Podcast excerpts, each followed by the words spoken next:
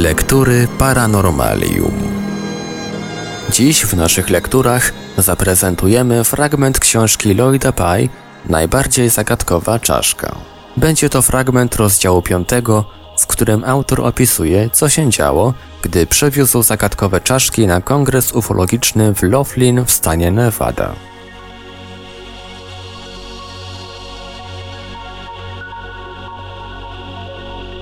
Rozłożyłem wszystkie zdjęcia na stole.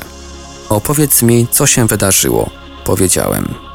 Pierwszego dnia niezbyt wiele. Nie mogliśmy znaleźć nikogo, kto by się zainteresował tym tematem.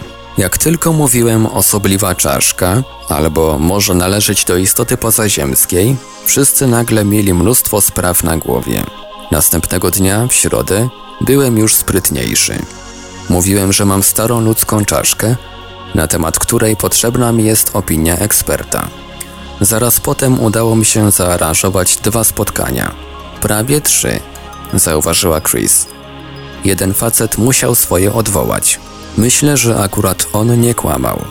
Tak czy owak, najpierw tych dwoje zachowywało się mniej więcej tak. O rany, co to jest człowieku? Nigdy wcześniej nie widziałem niczego takiego. Kiedy jednak opowiadałem im historię, którą sam nam przekazałeś, natychmiast stawali się chłodni i zaczynali się plątać w zeznaniach.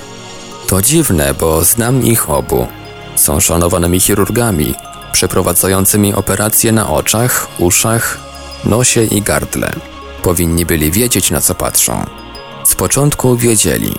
Można to było poznać po sposobie, w jaki się zachowywali. Spojrzał na Chris, która przytaknęła byli napaleni. A potem zrobili się chłodni i stali się nagle zagorzałymi zwolennikami akademickiej nauki. Upierali się, że to musi być deformacja spowodowana zniekształceniem czaszki od przywiązywania do deski oraz wodogłowiem. Kiedy opowiedzieliśmy im o powodach, które sprawiają, że według nas nie są to przyczyny deformacji, zaczęli zasypywać mnie innymi anomaliami, takimi jak trisomia 13 czy zespół Aperta. Nie zapomnij też o zespole Cruzona, dodała Chris. Nigdy nie słyszałem o żadnej z tych chorób. A co to jest? Nie udzielili nam wyjaśnień na temat żadnej z tych chorób. Powiedzieli po prostu, że deformacja powstała zapewne wskutek jednej z nich. Chcieli nam przez to powiedzieć: Nie martwcie się, to typowe zniekształcenie, idźcie do domu i o wszystkim zapomnijcie. Stuknąłem palcem w zdjęcia. Więc w takim razie, kiedy zostały zrobione te zdjęcia? Wczoraj, wyjaśnił Mark. W końcu mieliśmy farta, wtrąciła Chris. Jeden z naszych przyjaciół, Greg, jest technikiem radiologiem w dużym szpitalu. To dobry człowiek. Nie jest lekarzem, więc pomyślałem, że może dać nam proste i klarowne odpowiedzi. Oczywiście interesuje się UFO. Powiedział, że będąc dzieckiem widział Nola, więc nie dziwił go pomysł, że czaszka może należeć do istoty pozaziemskiej, czy nawet hybrydy. Nie wiedział, że odbywa się tu kongres. Zainteresował się i chce tu kiedyś przyjechać. To nieistotne dla sprawy i tego, co dla nas zrobił. Kontynuował Mark. Przepuścił obie czaszki przez swe maszyny, tak jak to robi zawsze, i wyszły mu te zdjęcia. Stwierdził, że to w najwyższym stopniu zdumiewające, więc poprosił o opinię czterech lekarzy zatrudnionych w szpitalu. Nie pokazał im dziwacznej czaszki, tylko same rentgeny.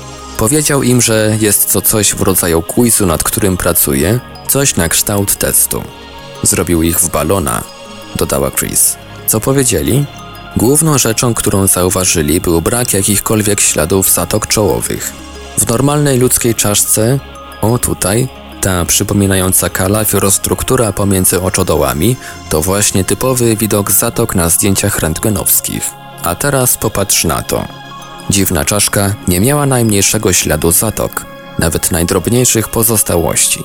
Istota ta urodziła się i żyła bez zatok, co dla mnie było w ogóle nie do wyobrażenia, gdyż uważałem, że są one niezbędne do przeżycia. Lekarze powiedzieli, że jest całkiem możliwe żyć z niezwykle małymi lub nawet niedziałającymi zatokami, ale ich zupełny brak to nadzwyczaj rzadka przypadłość, może jedna na milion.